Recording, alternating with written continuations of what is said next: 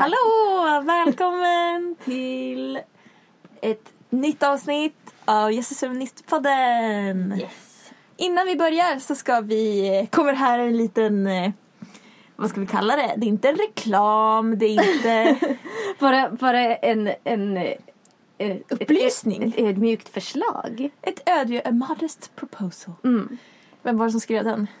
Jag vet inte. Vårat ödmjuka förslag är Take it away Sara. Ja, nej men vi, vi skulle bara vilja påminna om att vi eh, finns tillgängliga som föreläsare. Eh, vi, har, eh, vi kommer satsa under våren på att åka runt och föreläsa i församlingar och i, på bibelskolor och i olika sammanhang. De som, Som vill vi- ha oss. Precis. Ehm, så, så här. Har ni, så här, har ni möjlighet att bestämma själva så kontakta gärna oss och bara hej, kom hit och håll en föreläsning. Eh, för det behöver vi göra. Eh, eller, och, eller prata med er församlingsledning om att, eh, om att ni gärna skulle vilja att vi kom till er. Till antingen så här, en ungdomssamling eller till en samtalskväll. eller vad Ja. man nu kan ha för typer av Ja. verksamhet i församlingen. Men ja, men vi skulle tycka det var jätteroligt. Dels, dels för att eh, vi vi vill inte bara ha en podd och så här, typ få en massa lyssnarsiffror utan vi vill faktiskt vi, vi skulle så gärna vilja se en förändrad kyrka, en förvandlad kyrka där kvinnor får en mer självklar plats. Eh, och det, där tror vi att vi behöver fler på tåget än bara de som lyssnar på poddar. Precis. Eh, så därför skulle vi vilja, vilja komma till er. Eh, och också för att träffa er lyssnare. Mm. Vore superkul. Mm. Så bjud in oss. Eh, skicka ett DM till oss på Instagram. Eller Eller, på skicka ett mail till Ja, jag har glömt bort lösenordet. Till mejlen. Så Ja, ja. Instagram eller eh, Facebook är väl att föredra. Ja. Eh, Ni kan Ehm. också... Ja, vi behöver inte dra ut på det. Nej. Nej.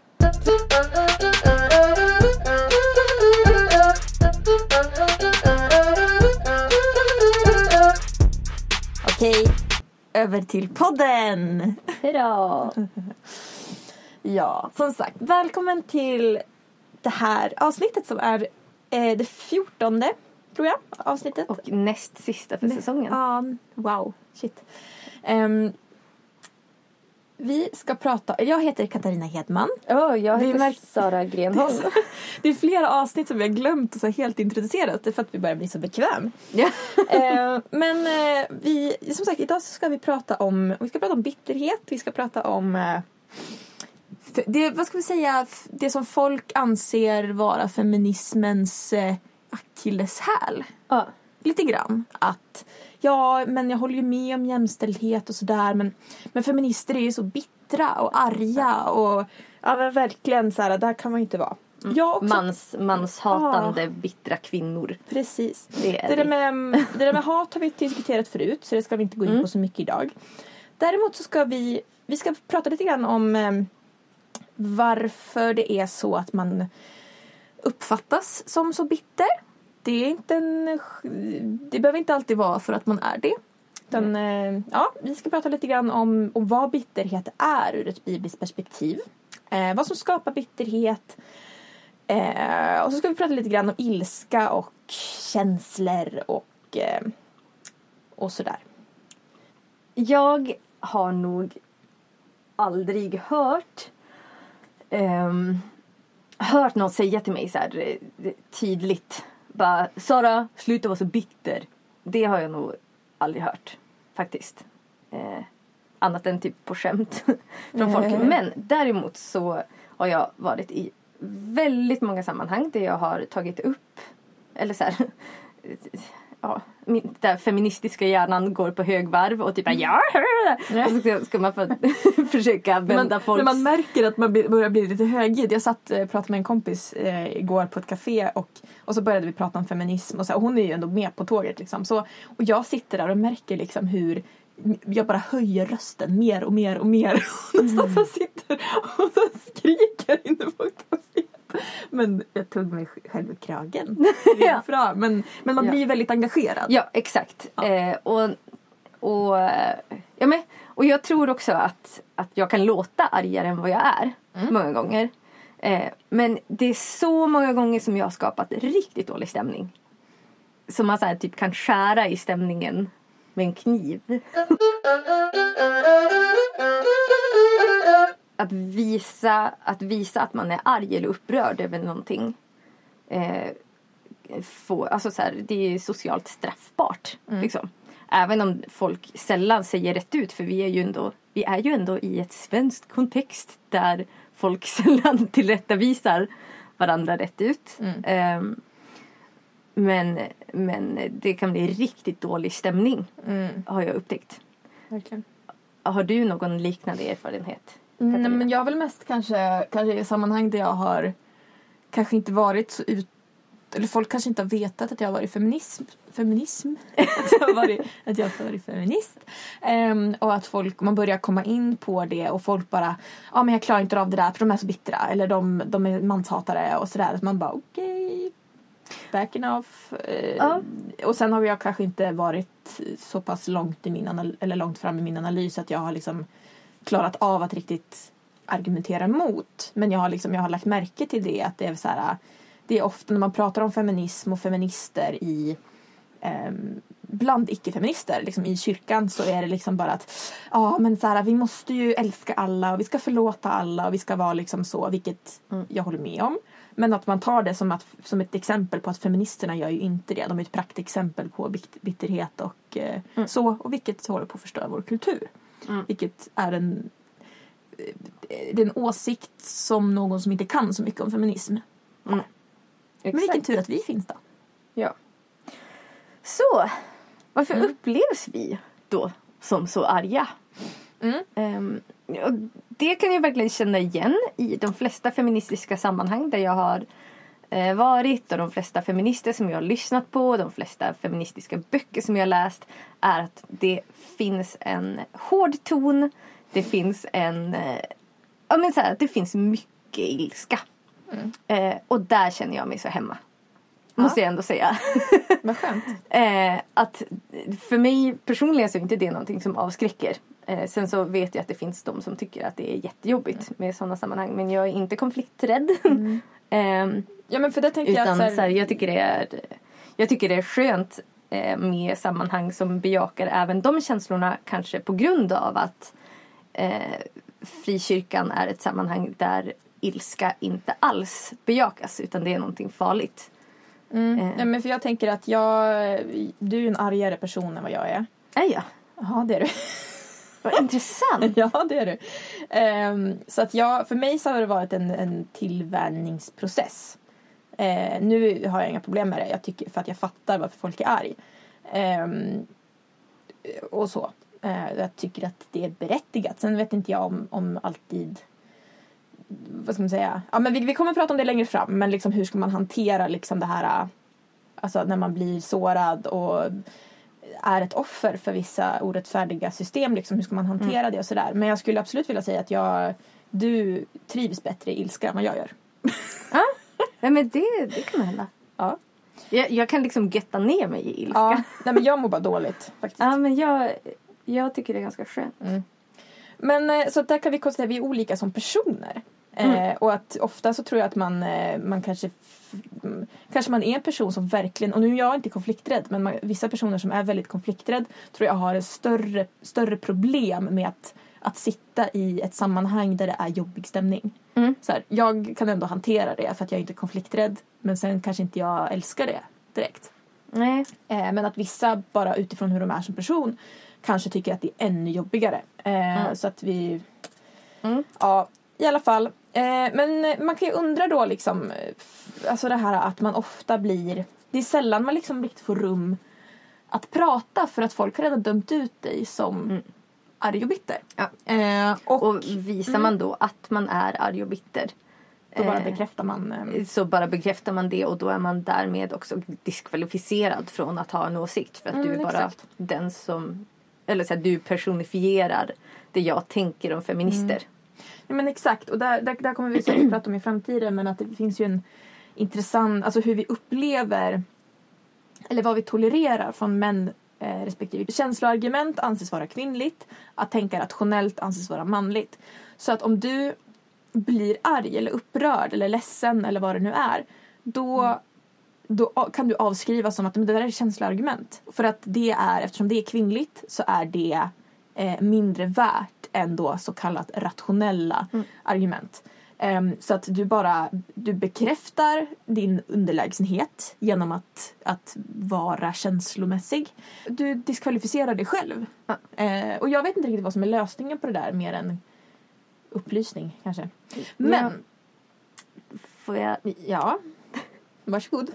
Eh, så ödmjuk bara, får jag säga saker? Nej men eh, för jag tänker också att det har att göra med att att eh, som vi har pratat om i tidigare avsnitt så har ju vi kvinnor en väldigt viktig social funktion mm. eh, i att bära upp den goda stämningen. Att mm. vi är liksom den, den, goda stämningens bärare och spridare eh, och tar det sociala ansvaret. Och när jag som kvinna skiter i det eh, och väljer att så här, nej men nu, nu blev jag arg och jag tänker låta dig veta det. Mm. Ehm, och Istället för att eh, våndas i det tysta. Ja, nej men och så här att nu, nu kommer jag skapa lite dålig stämning här. Um, så, så, så bryter jag också det sociala kontraktet. Mm. Där det egentligen var mitt ansvar att se till att alla är glada och, och tittar på mig när jag ler och är blid och mild.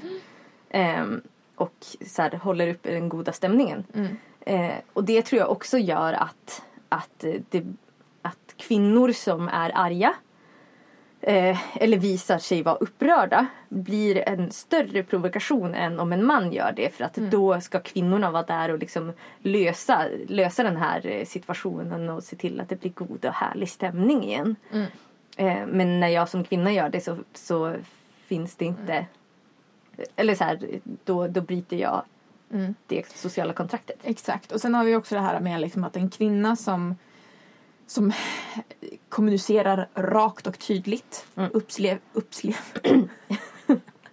Upple, uppslev. upplevs. upplevs som aggressiv. Ja. ja.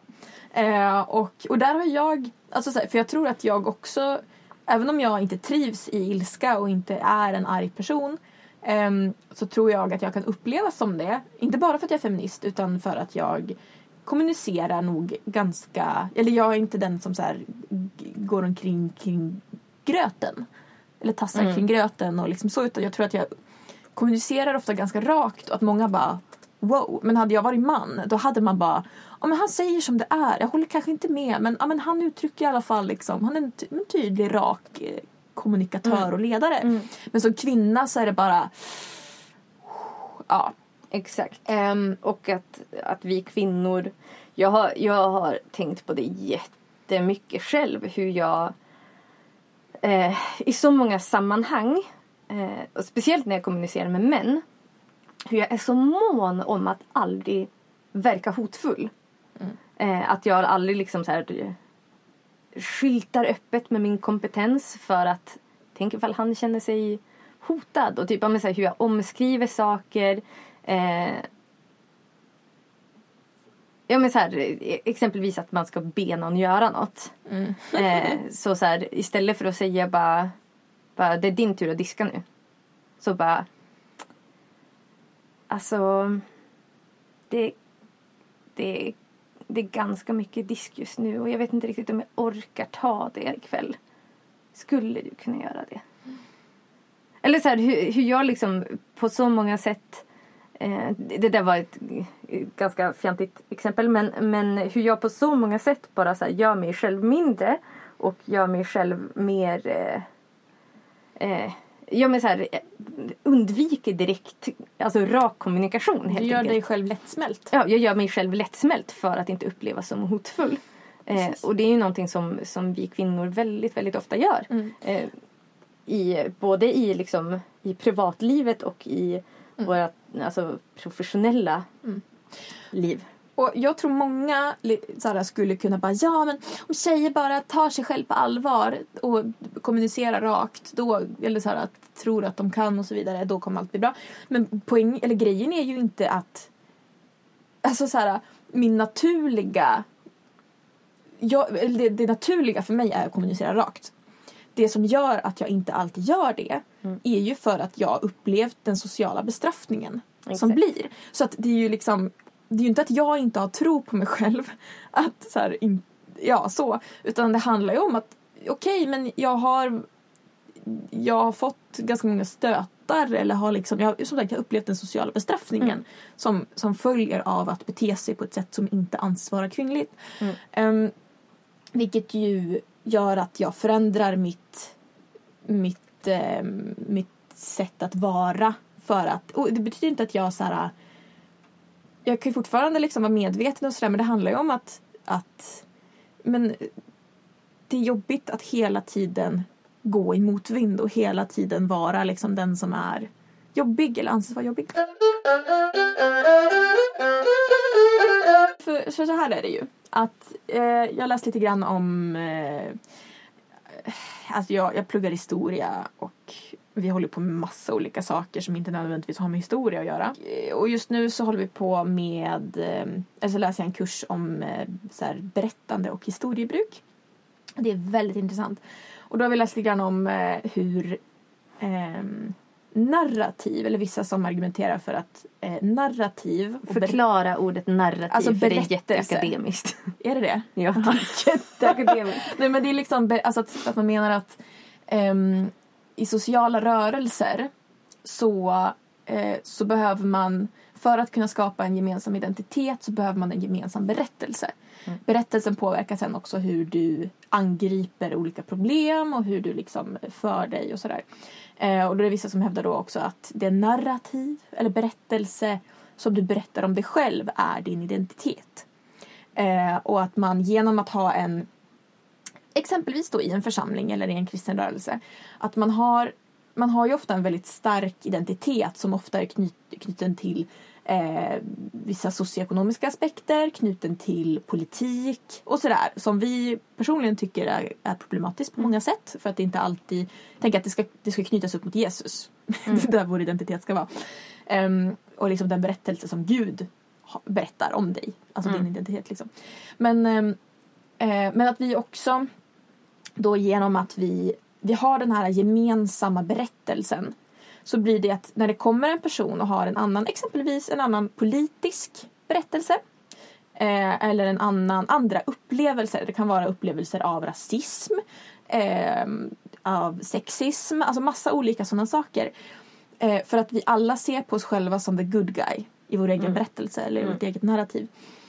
Eh, och då blir det att att om du har ett narrativ som, som stämmer överens, som har samma DNA kan man säga, som det narrativ som är i det sammanhanget du kommer in, Mm. då, då blir det, då får du liksom, eh, det kan öppna upp möjligheter. Mm. Mm. Men om du kommer och har, vi lyssnar på eh, jätte, alltså, så, typ bästa jag har lyssnat på i mitt liv. Um, The Liturgist har ett avsnitt om rasism. Den heter Black and White, eh, för ett par år sedan. Lyssna. Den är så bra. Lyssna på den. Ehm, och då är, har de liksom, delar de hur så här, de upplevt att vara svart i, vit, i en vit kyrka. Ehm, eller en liksom dominerande vit Kontext. kontext. Och hur man ofta blir avskriven om man, om man lyfter frågor om bara så här att hallå här ni upprätthåller rasis, liksom rasism här. Men eftersom att de vita inte ser på sig själva som rasister för att de ser på sig själva som bra personer så är det bara, men vadå vi är inte rasister, du är, du är arg. Liksom. Mm, så att exakt. du kommer alltid underifrån och det den dominanta kulturen säger om dig Mm. blir ju också det du blir. Mm. Eh, och jag kan känna igen mig så mycket, inte i rasism men i att, att komma och vara feministen i ett Mm. icke-feministisk Mm. en, ja, men i ett sammanhang där man inte värderar sånt. Och lyfta någon fråga och folk bara, för det passar inte in i deras narrativ. Det Mm. jag berättar, mina upplevelser, Mm. stämmer inte överens med det kollektiva som vi har gått med på. Det liksom kontrakt Mm. vi har skrivit på. Så här är principerna här och så här. För, och då, då avskrivs jag som, som arg. Mm. Ehm, och jag, tänk, jag tänkte på liksom hur mycket i den här dynamiken skapar ilska och bitterhet hos mig. Mm. Att inte så mycket att jag själv är arg och bitter. Mm. Men att vi tror ju ändå att ord har makt. Mm. eh, Och att ord skapar. Om du hela tiden får höra att men du är en arg och bitter feminist. Hur är det inte så konstigt att du blir en arg och bitter feminist? Nej men Ja. och jag tror också att eh, det är också intressant det där att som, som kvinna eh, så, så är jag arg eller visar känslor så behöver man inte lyssna på mig. Mm. Medan en arg vit man, ska vi säga då. Eh, en arg vit man. Eh, den personen måste man ta extra mycket på allvar för nu är han till och med arg. Eh, nu är det något som har upprört honom och då måste vi minsann lyssna och se vad det är som har upprört honom. Medan som kvinna så är jag bara hysterisk. Mm. Ehm, och det är ju också någonting som gör att så här, att så här, nej men att i många sammanhang så typ lönar det sig inte att vara arg och samtidigt som det är en väldigt naturlig reaktion på hur den här världen ser ut och hur vi blir behandlade på ett väldigt orättvist och orättfärdigt sätt. Bibeln pratar inte jättemycket om, eller använder inte ordet bitter eller bitterhet särskilt mycket. Eh, och det är svårt att säga liksom så här, exakt men vad säger Bibeln om det här. Så, men, men det Bibeln varnar för väldigt mycket det är ju oförlåtelse Och avund. och avund. Men det kommer vi in på sen. Eh, och att oförlåtelse eh, det, det, jag, jag tror att vi, de flesta av oss har kommit i kontakt med en människa någon gång där man känner att det finns, alltså så här. Nej men det man verkligen kan säga att den här personen är bitter.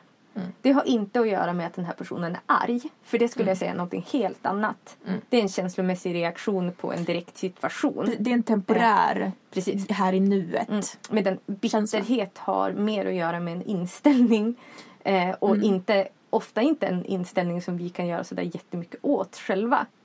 Eh, utan ofta som en, att gräver man lite i den här personens liv eller så här, om man lär känna personen och det, så brukar det ofta komma fram att det har hänt saker som den här personen kanske inte har fått bearbeta som bara har lagt locket på eh, och lidit i tystnad och inte klarat av att förlåta. Eh, och att det skapar det skapar bitterhet i hjärtat hos den här personen som genomsyrar så mycket. Mm. Eh, och, det, och det skapar liksom eh, en hårdhet och många gånger ehm, så, så, så är det ju typ bara Gud som kan bryta igenom där. Mm. Eh, Ja, precis. Och- Vore det upp till oss själva så, så här, omöjligt. Ja men exakt. Mm. För att det, det är också så här att när man hamnar i den när man hamnar i bitterhet och i oförlåtelse så, så här, om inte Gud får förvandla hjärtat så är det jättesvårt att ta sig ur. Mm. Ehm, och ja. Och det och, och det skulle jag nog ändå säga det skulle jag säga är bitterhet. Mm. Eh, och det är inte en reaktion på någonting utan det är en, en konsekvens av obearbetade öppna Mm. sår. Ja, men exakt. Ehm, precis. Eller det blir liksom frukten eller doften av ens liv. ja. Alltså så här, om man inte Exakt. får städa upp så är det klart att det blir unket. Ja. Och här tänker jag att det, under metoo så fanns det ju vissa så här som Eh, nu, grejen att problemet i de här debatterna är att man pratar inte riktigt om samma sak. Jag tänker att vi ska försöka reda ut det här så att vi pratar om rätt saker. För att det finns... För det var vissa som skrev om ehm, kyrkan i metoo och hur vi kan visa på nåden. Jättebra, och jag håller med. Och vi pratade om det här i ett annat avsnitt i Jesusfolket, tror jag. Mm, länge sedan. Ja, det tror jag. Mm. Ja. Ehm, nej men det här att, och jag håller med om det och det är sant. Sen vet inte jag om det är det- känns mer som en långsiktig strategi. För att naturligtvis, så här, och jag vet att det är svårt, alltså så här, om, jag kan inte sätta mig in i allt som folk har upplevt eller sådär och jag förstår och vet själv att förlåtelse inte alltid är det lättaste. Ehm, men att det känns som en mer långsiktig strategi. Så vi måste kunna balansera både det här att liksom nåden för Mm. både förövare och offer. Mm. Ehm, och att du som offer, eller så här, att som offer så, så ja, jag tror, jag förstår att, okej så här. Jag tror att det är superviktigt att förlåta oavsett vad som har hänt. Mm. Sen vet jag att det är en process. Det är inte att, så här, och det är inte en liksom att du ska så här, att dagen efter så nu, nu ska du sätta dig och förlåta för jag vet att det kan vara en lång process och det kan Mm. liksom vara massa olika lager och sådär. Eh, och inget fall är det andra likt. Samtidigt som vi måste kunna eh, peka också på vad som är rättfärdigt. Mm. Att, så här, hur, hur kan vi liksom skapa en kyrkokultur där vi både, både betonar nåden men också betonar det som är rätt. Mm. Ehm, att, att på, grejen med liksom, men speciellt i metoo, det är inte att vi ska bara liksom stryka över och bara okej men vi bara förlåter, låtsas som att ingenting har hänt för det är inte heller, det är inte så förlåtelse funkar heller. Det är inte att säga nej men det, det gjorde ingenting. Och det är ofta så tror jag vi, när vi pratar i mer liksom, samhället i stort om förlåtelser så är det som att nu ska vi låtsas som att det här aldrig har hänt. Och att, och att förlåtelse eh, handlar om att göra Alltså både göra sig själv fri Mm, eh, från den bitterhet som kan börja gro där. Mm. Eh, men också att göra människan fri som, som eh, ja, som, som har varit ja, som har gjort eller som har gjort något mot den. Mm. Det var lite roligt en gång som jag satt eh, det, det hände en grej eh, och jag eller det var en kompis som hade fått ett sms typ eh, av någon som bad om förlåtelse för, för gammal ost. Eh, ehm, och då hon hon pratade om typ, nej men jag vet inte om jag kan förlåta det här för att det var så fel gjort. Och jag förklarade för henne bara så här basic, så här, vad är förlåtelse? Att det handlar inte om att rättfärdiga eller att säga att det Mm. personen har gjort var okej. eh, utan att det handlar om att, att eh, göra dig själv fri Mm. från, från påverkan från den här situationen. Mm. Eh, och eh, och det, det handlar inte om att man bygger upp ett förtroende direkt utan Nej, förtroendet är skadat. Mm. Mm, Där måste personen eh, visa sig värdig men att, men att eh, förlåtelse, att förlåta är primärt ett val man gör. Och hon bara, alltså Sara, ibland så känns det som att du lever i en värld där det alltid är alla hjärtans dag. Oj! Ja, Oj, vad intressant! Ja, nej, men det var lite fint. Men, men det, var, det var ändå fint att så här, jag fick hjälpa henne att förlåta den här personen. Typ. Ehm, och det var... Eh, nej men, och, och jag tänker bara att det, att det visar på, på hur vi kristna har en ganska annan inställning till förlåtelse. Eh, men med, med det sagt så vill jag ändå säga det att så här, det är klart att jag kan förlåta individer och, alltså så här, och händelser som gjort mig illa och som kanske har varit väldigt så här, eh, osande av patriarkalt sunk. Ehm, Det är klart att jag kan förlåta det och förlåta de personerna. Eh, men däremot så, så vet jag ju också att, att vi lever i en värld där det finns en struktur som fortfarande förtrycker. Eh, Exakt. och det har jag faktiskt rätt att vara arg på. Mm. Eh, och jag tror inte att det är bara att så här, det är en käns- eller så här, att det bara är jag. Utan jag tror också att jag delar något av Guds vrede inför det här som, som är orättfärdigt. Mm. Eller så här att eh, jag tycker det finns en frihet i det att så hata synden. Mm. Avsky synden. Eh, och jag tror att den maktrelation och det förtryck som patriarkatet innebär är synd. Och det har jag...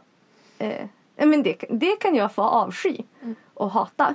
Ehm, men att personerna eh, och situationerna är jag skyldig att förlåta.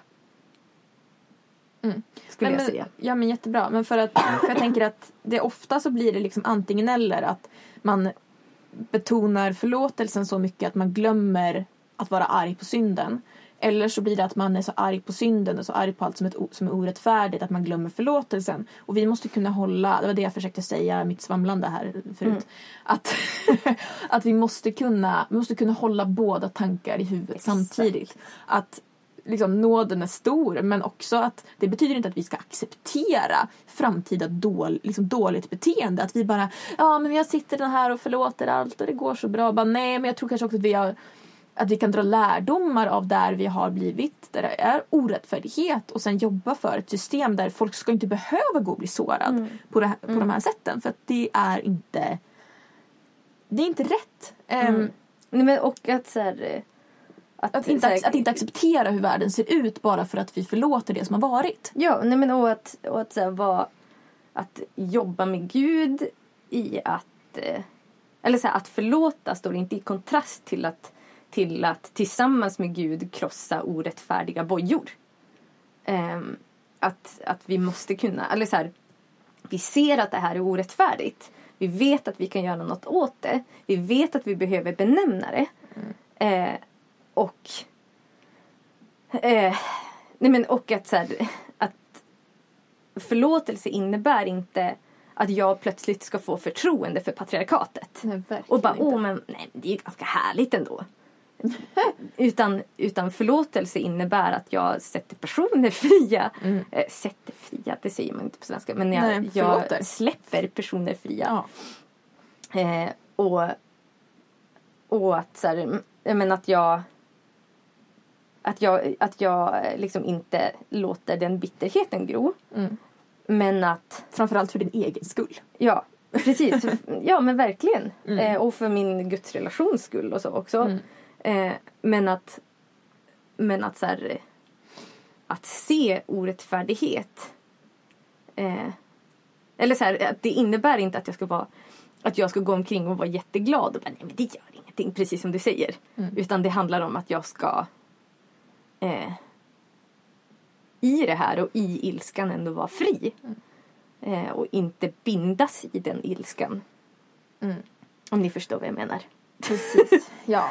Eh, men så tänker jag också det här att man får ju ofta liksom det här att men sluta vara, s- sluta sticka offerkoftor och offermentalitet kommer inte leda Mm. någonstans. Jag tänker att, att offermentalitet kan vara en följd av bitterhet. Mm. Ehm, eller, det, eller, det, eller, det kan, eller snarare det kan skapa bitterhet. Det kan Mm. bero på... Ja, de är i alla fall connected kan man säga. Mm. Men att det är skillnad på... Eller så här, att här måste vi också lära oss att ha olika perspektiv i huvudet samtidigt. Att du kan, du kan konstatera att bara, okej, jag har varit offer för ett, ett orättfärdigt samhälle. Mm. Eh, och det, det är inte rätt. Det är liksom inte Mm. att jag bara, om jag förlåter och går vidare så bet- som sagt, det betyder inte att förövaren eller systemet eller sådär är rätt. Men att jag väljer att okej, men jag vill vara fri. Men det är just när, när man inte förlåter och det sen blir liksom, det blir en identitet. Det är då du får en, en offermentalitet eller identitet. Mm. Eh, och det är där bitterheten gror och det kan bli väldigt, väldigt destruktivt för dig personligen. Exakt. Eh, och jag tänker att, att så det är skillnad på att konst, okej, jag har varit offer för det här men, men det påverkar inte vem jag är. Eller det påverkar ju inte liksom hur, alltså det Gud, alltså det Gud säger om mig måste ju ha högsta auktoritet liksom. Eh, sen förstår jag att det är lättare sagt än gjort men att man måste i alla fall ha fokus där. Eh, men, att, så att, men jag tror att ofta att folk bara så här, om man, om man poängterar vissa saker. Jag tror många när det kommer till rasism och sådär kan, kan få lite den ehm, liksom responsen att bara, men sluta se på dig själv som ett offer så kommer det gå bra. Bara, men, men vänta, det, det är inte ett, jag ser på mig själv som ett offer. Jag bara poängterar en, en skev maktrelation där jag har varit offer. Exakt. Men det betyder inte att jag nödvändigtvis... Eller, så här, eller det, det är så, det är så, pat, eller så här, det är så paternalistiskt att säga bara men sluta se på dig själv som... alltså. Det, det är ett förminskande. Att, att, ja, men, men om du slutar se på dig själv som ett offer och tar det i kragen så kommer det gå bra. Ja. Men det, de, vi pratar om olika saker och du har inte rätt att säga någonting här. Nej men och det handlar ju också om tolkningsföreträde. Mm. Att, att så här, det är jättelätt att uppifrån säga eller ja, eller Mm. som ett patriarkatets bärare. Mm. Eh, oavsett om man är kvinna eller man. Det är jättelätt att säga att, att, ehm, ja, men så här, att slu, sluta se på dig själv som offer. Men att, precis som du säger, att den här världen gör mig till offer rent objektivt. Eh, och typ, men, alltså, att genom att inte prata om det så försvinner inte rasismen, så försvinner inte sexismen. Eh, om vi bara inte benämner det. Utan det, det vi behöver, alltså vi lever i en värld som skapar offer. Mm. Det kan vi bara konsta- konstatera. Ehm, och att så här, att i, den här, att i den här världen helt och hållet plocka bort fenomenet offer. Alltså så här, för att man pratar ju, man pratar ju typ om samma sak när det kommer till så här, våldtäkter. Mm. Att bara, nej men sluta se på dig själv som ett offer. Men det är väl klart som korvspad. att, att, den här alltså att ett våldtäktsoffer ska se på sig själv som ett offer. För att det är... Eh, nej men för att, för att den har blivit gjord till ett offer av en förövare. Mm. Eh, och så här, jag tycker ju snarare att, att eh, patriarkatets bärare, eh, som kanske kan vara jag själv ibland, till och med.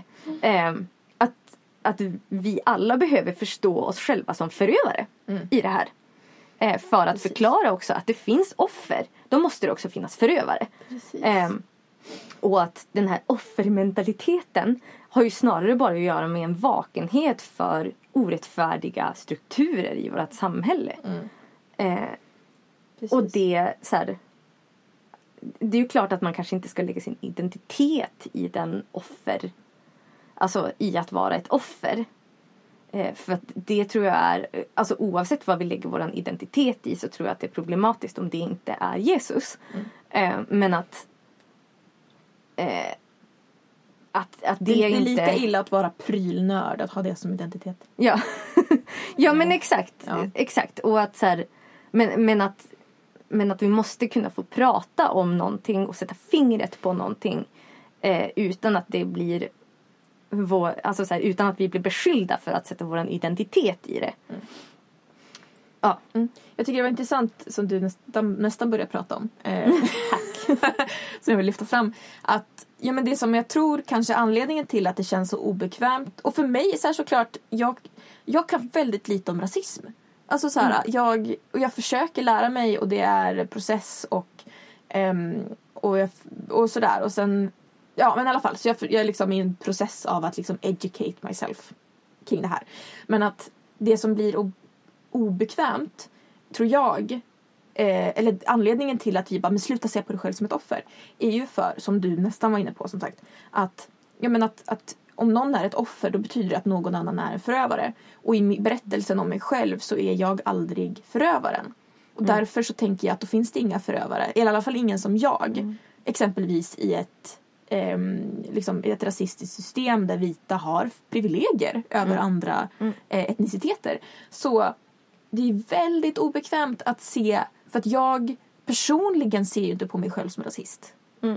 Eh, eller sexist. Alltså så här, Mm. alltså som eh, jag tror många, många män kan känna på, men jag är ju inte jag är ju inte en förövare. Eller jag, ut, jag är ju inte liksom jag utsätter ju inte någon för förtryck. Nej men exakt. För att som sagt du är the good guy i din egen historia. Eller din egen berättelse, narrativ.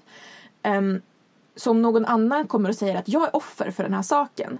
Då kommer ju du liksom och, ska vi säga lite grann under ytan, anklagar mig för att vara en förövare. Och det stämmer inte överens med min identitet eller hur jag ser på ehm, som sagt för att jag själv hatar inte kvinnor eller är inte rasist eller sådär. Och det är ju därför det blir så obekvämt att lyfta det här. Eh, och, men där måste ju de som sitter i maktpositionen måste ju faktiskt bara lära sig empati och lära sig att lyssna. Mm. Och, och faktiskt fatta att jag kan vara del av ett system utan att jag nödvändigtvis är aktören som går ut och våldtar kvinnor. Mm. Så, eller eh, det farligaste stället du kan vara på är ditt hem. Ehm, Exakt. leverera obekväma fakta med en glad röst. Eh, nej men, så här, men att, att erkänna att men jag är fortfarande en del av strukturen. Även om jag inte, jag kan vara en passiv del av strukturen. Mm. Eh, och sen kanske jag är aktiv på sätt som jag inte ens själv fattar. Men en jätteintressant sak som de pratade om i den här uh, Liturgist uh, avsnittet Mm. som sagt Black and White heter den. Jättebra.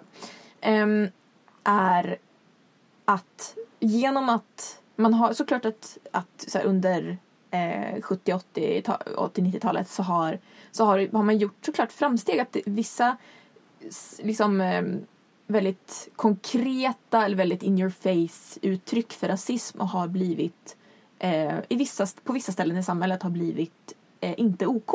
Och det är klart att det är ett steg framåt. Men att det lurar folk då i kombination med liksom 68-rörelsen och alla de här rörelserna som ofta betonar ehm, betonar din identitet på ett annat sätt än vad tidigare rörelser har gjort. För det, de har varit större och bredare och, eh, och så medan det blir mer det som folk kallar identitetspolitik på, som ett skällsord.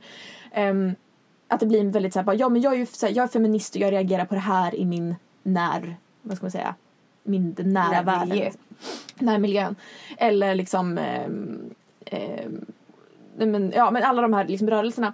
Och att, men att det som sagt, den individualismen kombinerat med eh, att vissa saker blir tabu, vilket det är bra. Men att det blir att då, och de pratar om det, att, att det får oss att tro att vi lever i ett samhälle som inte är präglat av rasism eller sexism. Mm. Att, och det är ju inte sant. Vilket gör att det blir svårare att angripa strukturerna. Mm. Eh, för att dels, jag ser inte på mig själv som, som en aktör som upprätthåller systemet eller liksom så. Ehm, och man, man, man blir färgblind pratar de om. Eh, och ja. Och jag tror att vi har en lite liknande situation i kyrkan idag. Att vi, vi men så här, de flesta är ju ändå i, i alla fall på, en, på ett ytligt plan bara ja, ja men jämställdhet är ju bra och nej, men det är ju bra och svenskt och det tycker vi är kul. Typ. Men, men så fort man börjar angripa strukturer och säga men här är det inte jämställt. Det här, här gör du det här som skapar en snöboll som blir större och större och större och så vidare. Och då bara ouch.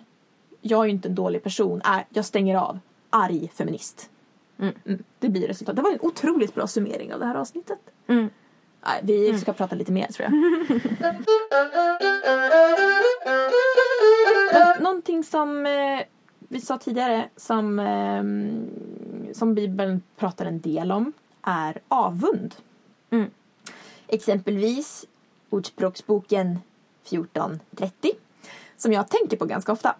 Eh, där står det Sinnesro ger kroppen liv. Avund är röta i benen. Jag tror det är bara för att så här, benröta låter så otroligt obekvämt. Ah, Och därför känner jag att jag vill, nej men så här, jag vill inte ruttna inifrån så därför så vill jag sinnesro. Men sen, det finns ju oli, lite olika översättningar. Alltså det är så här, sinnesro eller ett blidt hjärta är kroppens liv. Ja, som det står i Karl XIIs bibel. Tack, Kalle. Eh, ska vi kolla mer står. Ja men sinnesfrid står det i Bibel 2000. Lidelse röta i benen stod Oj, det där. Men ja. oj, oj, oj. Ja. Lidelse. Se, Ja, ja. 1917 också var de. Ett saktmodigt hjärta. Okej. Men Ja, Här står, ja, det är där det står bittert sinne, röta i benen. Intressant. Mm.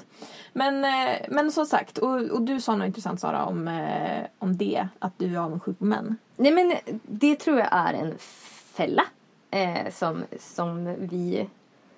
Eh, ja, men, eh, där, där, där kristen feminism... Eh, eller där vi kristna feminister behöver höja ett varningens finger för varandra. Eh, för jag tror att det eh, är någonting man väldigt lätt hamnar i och som jag också tror inte är positivt. Eh, och som kanske övrig feminism inte problematiserar lika mycket. Eller så här, sekulär feminism. Eh, men, ja men så här att att eh, vi så lätt eller att jag kommer på mig själv så lätt med att med att vara avundsjuk på mannen. Mm. Eller så här, typ, men om, eller så här, tänk ifall jag hade hans privilegier. Eller tänk ifall jag, så här, tänk ifall vi faktiskt hade samma förutsättningar. Och det är ju inte en fel tanke i sig. Men när det skapar liksom avund. eh, Eller att man känner att jag kommer inte kunna göra det här för att det här står emot mig. Men för du sa ju, vi pratade ju förut länge sedan om det här med att skriva böcker. Ja. Eh, och att du inte känner att du kan eller vill för att du kommer inte bli tagen seriöst. Nej. Som kvinnlig författare. Exakt. Eh, och jag har ju känt det lite grann också så här att om om jag någonsin skulle skriva en bok så skulle jag vilja skriva det under pseudonym fast jag tror att det är svårt att marknadsföra en sån bok. Mm. Eh, för att jag tror, jag tror att folk skulle ta mig mer seriöst om om de tror att jag är en man. Vilket Ja. jag tror är sant. Ja, Men att det blir fel när det gör att, att om det kan skapa en det, alltså det kan skapa en bitterhet för det är bara så här att "Mm, det är ingen idé att börja skriva böcker och försöka publicera dem i eget namn för det är ändå ingen som Mm. kommer vilja läsa. Mm. Så, och det, och det, det blir ju en grej som då håller tillbaka Mm. någonting bra som kanske vi har att säga. Eller, eller typ eh, att jag väntar ju på mina titlar. Eh, för Mm. jag känner liksom att så här, men om, jag bara, om jag bara hade titeln teolog, om jag bara hade en kandidat i teologi och faktiskt kunde eh, shove it in people's faces eh, och typ också hade en titel som nationalekonom, då, då kan jag ha något att säga. Eh, och, att, och så tittar jag på Mikael som bara vet att han redan har något att säga och skiter fullständigt i titlar. Eh, och redan blev lyssnad på innan han hade titlar. Eh, och då kan jag känna mig nedslagen helt enkelt. Att bara så här... Eh, att, att det är så mycket emot mig, typ. Eh, och att så här, ja men tänk vad skönt det hade varit om jag slapp det motståndet som ofta kommer från mig själv. Eh, men som jag också vet, är en del av eh, en struktur och en uppfostran och en eh, ja, men så här, hur samhället ser på mig. Att det är det som reflekteras i de tankarna snarare än att det är bara, bara i mig själv det ligger. Eh, och då kan jag känna mig avundsjuk på de, som, de män som bara tycker att det är självklart att världen tillhör dem och att, och att de har någonting att bidra med och att de eh, att världen vore en så mycket fattigare plats om de inte bidrog med allt de kan, typ. Ja, Och det är en jättebra eh, undervisning av eh, Magnus Malm från Hönö-konferensen. Ja. Heter det. Ja. Ja. 2018 Det var väl från nu i somras? precis. Ja. Eh, de är jättelust, jättekonstiga de eh, podcast. För de står inte ämne eller någonting utan det är en av dem av Magnus Malm.